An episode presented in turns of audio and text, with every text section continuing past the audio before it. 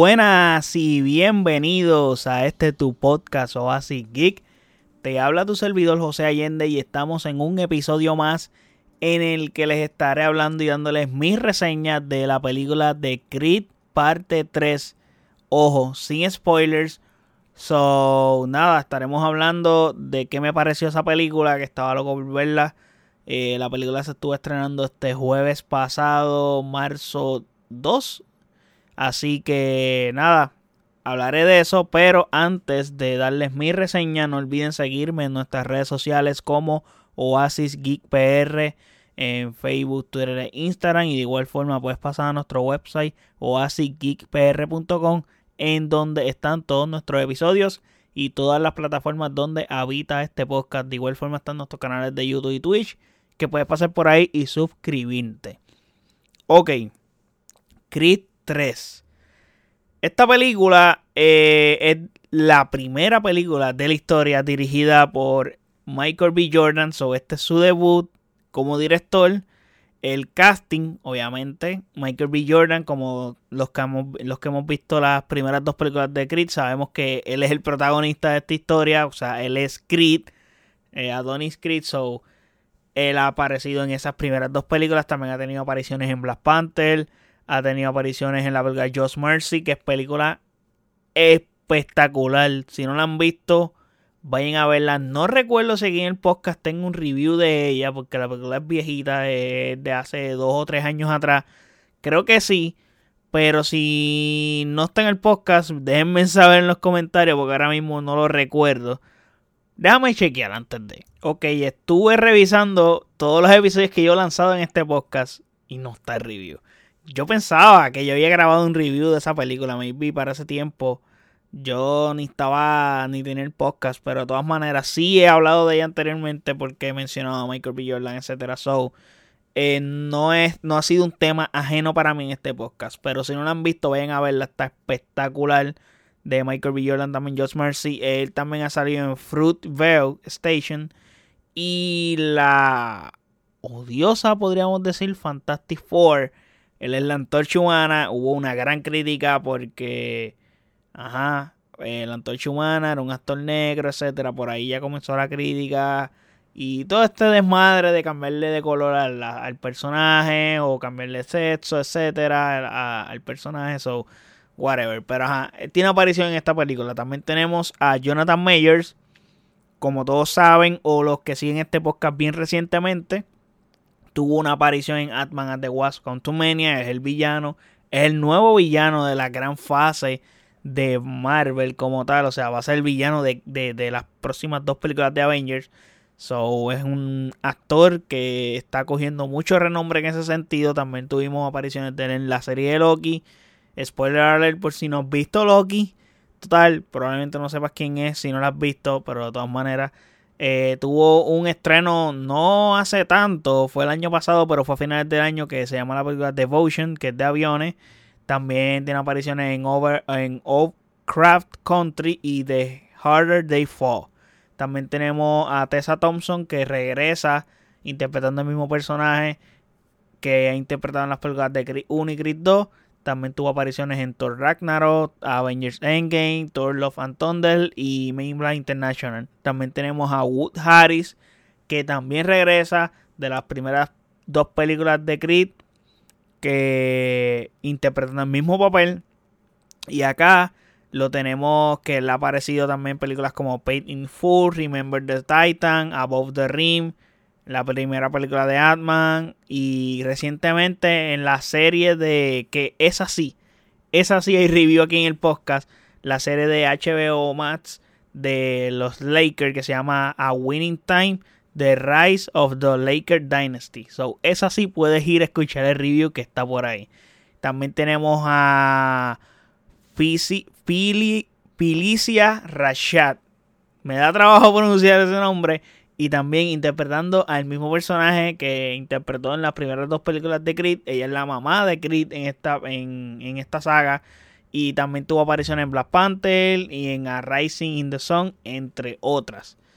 Ese es el casting de esta película. es un casting interesante. Obviamente, todos los que le mencioné, todos ya han estado en la saga de Creed anteriormente. Menos Jonathan Mayer, que es como la adicción nueva, aparte que es el villano. So, todo lo demás ya existía en la saga de Creed. La sinopsis dice, todavía dominando el mundo del boxeo, Adonis Creed está prosperando en su carrera y vida familiar cuando Damien, un amigo de la infancia y ex prodigio del boxeo, reaparece después de cumplir una, una condena en prisión.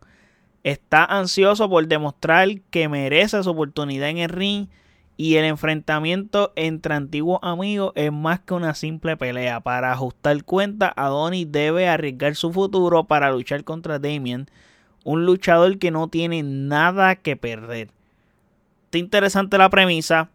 Y pero antes de hablar de todo lo que tengo que decir al respecto de esta película, tengo que decir un dato importante. Primera película de la saga de Creed y todo lo relacionado a Rocky que no está Sylvester Stallone. Que básicamente es el creador de todo este lore que se llama Creed y Rocky, etcétera, porque Creed es derivado de lo que se creó de la saga de las películas de Rocky. Y para darles contexto de por qué Stallone no está en esta película, pues tuvo problemas con un tipo que se llama Irwin Ringler. ¿Quién es este dude? Pues es el productor de la saga en tira de Rocky. O sea, de todas las películas de Rocky y todas las películas de Creed. So, este dude es el que gana la mayor parte del pastel. O sea, la, mayor tajada del pastel la coge él. So, tiene la mayor ganancia y de los derechos fílmicos de todas estas películas. Y Stallone entiende que eso no es justo, especialmente porque él fue el creador de, de, esta historia. O sea, él fue el que inventó todo esto. Pero pues ya esos son revoluces que creo que hasta este punto quejarse ahora, pues está como que un poco complicated. Porque dude, han pasado como 50 años desde la primera película de Creed, no sé. Perdón, de Creed, no de Rocky. So, ha pasado mucho tiempo como para ahora darte la piquiña de que, mira, sí, es que yo no quiero salir porque es que yo cobro poquito y, yo fui que me inventé eso. Pero nada, esos son asuntos legales entre ellos. Les voy a hablar, vi varios cameos interesantes en cuanto al boxeo en general, o sea, el boxeo real, como un cameo de Canelo, un cameo de Teófimo López, también tuvimos a Terence Crawford. Eso me parece interesante esos cameos ahí. Siempre están los cameos de boxeadores reales en estas películas, pero me pareció interesante y me pareció cool el upgrade que tiene, porque por ejemplo, si ves la película de Creed, la primera, vemos todo el, el broadcast de, de HBO, etcétera. Acá vemos broadcast de Showtime, de Dazón, como que actualizándose a los tiempos. O sea, HBO ya no, ya no transmite peleas de boxeo hace bastante, hace, no va tantos años, pero va varios años que ya HBO se retiró de eso. Así que Ahora los que básicamente comandan esa área de transmitir peleas de boxeo son Showtime y Dazón. Y me parece interesante que las dos marcas están aquí haciendo broadcast de las peleas de boxeo. So está cool eso. So hay que hablar de Jonathan Mayers. Que actualmente hablando está espectacular en esta película. Y me pareció un lujo tener en un mes dos filmes donde disfrutamos de esas capacidades actorales de este actor. O sea, decir que es lo mejor de la película aquí es lo mismo que dije en la película de Atman de Watch Quantumania. Que lo mejor de la película es Jonathan Mayers y su interpretación. O sea, que by the way, el review de esa película de Atman de Watch Quantumania está aquí, es reciente. Creo que fue hace como dos, dos semanas, tres semanas, dos semanas y media, maybe por ahí, so puedes pasar y escucharlo. Ese sí está también, así que vayan a escucharlo.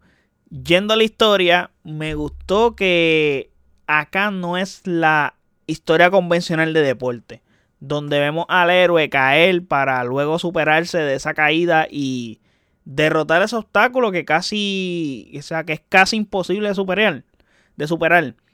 Pues acá vemos que hay una mayor carga emocional. O sea, dramáticamente está bien trabajada y es mucho más personal. y el pasado es muy importante en este filme. Es como lo típico en la vida, que son decisiones que tomas hoy en el futuro pueden cobrarte factura. Y eso es un ingrediente perfecto para una pelea de boxeo. ¿Por qué? Porque mientras más personal es el enfrentamiento, más deseas ver la resolución del mismo. O sea, no por nada en las peleas de boxeo, UFC o cualquier tipo de enfrentamiento, ya está en la misma lucha libre, que lo que le da pique es eh, y lo que hace o lo que genera el interés del público. Podemos usar también la palabra de el morbo para las personas es que el enfrentamiento sea lo más personal posible. O sea, y eso es lo que emociona y lo que llama la atención de las personas. Y eso sube de tono todo. Y en el boxeo es un deporte que mentalmente es muy importante. Por el hecho, bueno, no es que el boxeo es, es como que el único que mentalmente es importante, pero eh, aquí el nivel de importancia que tiene la mentalidad en la que tú estés es aún mayor, considero yo, por el hecho de que tu rival, si antes de, treparse el ring, comienza a ganarte la, la batalla psicológicamente hablando. Y eso puede costarte la pelea tú siendo mejor peleador que rival. So, eso deja mucho que desear en ese sentido ahí. Así que es bien importante eso. Y me gustan los detalles técnicos de esta película. Y cinematográficamente hablando, o sea, me gustó muchísimo ese riesgo que Michael B. Jordan toma de hacer algo diferente. O sea, traer algo nuevo a la mesa y no hacer aburrido estas películas. Debido a que, pues, mano, esta es la tercera de esta franquicia. Y por lo que vimos, esto pinta para una cuarta. Yo creo que ya está confirmada la cuarta película. So, tiene unas, o sea, tiene unas precuelas que son las de Rocky, que son como siete. Y así hay mucho ahí. O sea, que hay que traer nuevo a la hay que traer algo nuevo a la mesa y sorprender. Me pareció brutal. O sea, sorprender, por lo menos en el caso mío, sorprenderme fue genial. Porque es como que ya he visto. Yo he visto todas las películas de Rocky. He visto las dos anteriores de Creed. So me pareció brutal que Michael B. Jordan lograra innovar en ese sentido. Innovar, innovar me refiero a que trajo algo nuevo, o sea, algo que no habíamos visto en estas franquicias. Y me pareció cool. Son cosas como tiros de cámara, puestas en escena, algo ingenioso en la batalla final que yo, te soy honesto, yo flipé con esa escena y en la forma en que la filmaron, estuvo brutal. De verdad que vale la pena esa escena de verdad que sí. Y hay otra escena que el tiro de cámara que tiene entre Michael B. Jordan y Jonathan Mayers en, en el ángulo en que está la cámara, tú dices, wow, que, esto es una foto. Esto está a otro nivel. O sea, me encantó también ese tiro de cámara. So, ese tipo de detalles me parecieron bien hechos eh, y bien logrados por Michael B. Jordan ahí. So, a pesar de que trajo cosas nuevas y tengo que darle crédito por eso.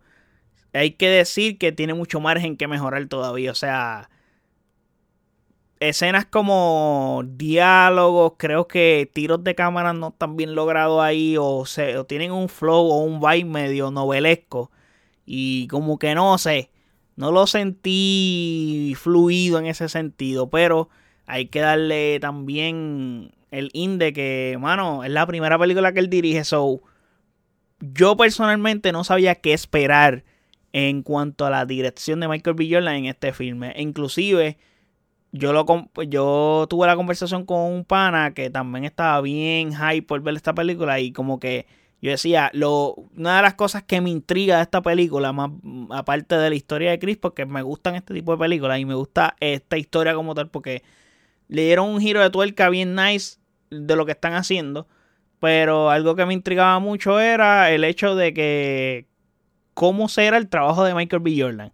El hecho de saber de que Michael B. Jordan era el director creó un interés mayor hacia mí en querer ver esta película y no tenía expectativas como tal, solamente quería ver qué podía traer el nombre Michael B. Jordan y realmente para mí fue satisfactorio lo que nos trajo a la mesa. Y, yo estaba en el limbo en esas expectativas, pero me pareció que superó las expectativas que yo tenía y para decir verdad me sorprendió. Creo que lo malo o la mayor falla de esta película. Creo que lo que podría decir que le resta a esta película es que, mano, quiso como que avanzar en acabarse, como que vamos a acabarte, vamos a acabarte, o sea, ya vamos a resolucir, vamos a dar la resolución de esta película y ya se acabó rápido, como que recientemente en reseñas anteriores me quejo de que las películas se sienten muy largas y en este caso eh, es lo opuesto. O sea, la película es muy corta. Se siente que la resolución fue muy rápida. Se siente apresurada. O sea, como que ese, tip, o sea, ese típico momento de entrenamiento para la batalla final no es épico. O la epicidad que trae es diluida porque se siente bien reducido. Creo que faltó mayor exploración en el villano. Creo que ahí es donde falló realmente Michael B. Jordan en, ese trabajo. Que está bien lo que se hizo con el, con el personaje, pero para explotarlo en su máxima potencia, porque la, la interpretación del actor fue tan genial, tú tenías que explotar a este personaje a full. O sea, es como que eh, la, la actuación fue más grande que, que, lo que le dieron como, como personaje. Así lo siento. So, que hacía falta un poquito de exploración con el llevar más tiempo en pantalla con este personaje porque realmente era el personaje que queríamos ver en pantalla. Sí, les damos carne a la situación de Michael B. Jordan, su familia, etcétera, pero ya conocemos a su familia, ya sabemos las situaciones de su familia, sí, están trayendo situaciones nuevas, pero, ajá, también lo de la familia no lo, no lo exploran tampoco tan a fondo. Es como que ya conocemos la historia también y la película te da a entender que la historia, o sea, como que ya tú la conocías, tú has visto las películas anteriores, that's it. Y aparte, esta, esta película vive mucho de un flashback del pasado, una escena que ocurrió en el pasado, que es como que la base de esta rivalidad per se, de un momento en particular. So, entiendo que podrían haber rellenado ese tiempo en pantalla que faltó, ese tiempo de película que faltó de marinar, como para que no se sintiera tan. Mano, pues ya se acabó la película, ya vete del cine. Como que faltó, y creo que donde la manera correcta de usar ese tiempo restante o ese tiempo que adicional hubiese sido eh, darle tiempo en pantalla a Jonathan Mayer, desarrollar un poco más ese personaje. So, eso es lo que yo podría decir en ese sentido. Jonathan Mayer, la película se queda corta para él. Pero en líneas generales, pues, y para terminar el podcast, porque me envolví hablando y ya llevo mucho tiempo, eh, la película me gustó. No es mi favorita de las tres Creed, creo que mi favorita sigue siendo la primera. Entre todo, la primera es mi favorita, la segunda tiene para mí el mejor entrenamiento de la historia que yo he visto en una película de deporte no hay break. O sea, lo épico que es esa escena de entrenamiento es otro nivel en la segunda. En esta me gustó todo lo diferente y lo nuevo. Y si la recomiendo, pues sí, vayan a verla realmente. Real, eh, eh, honestamente, quiero que vayan al cine a verla.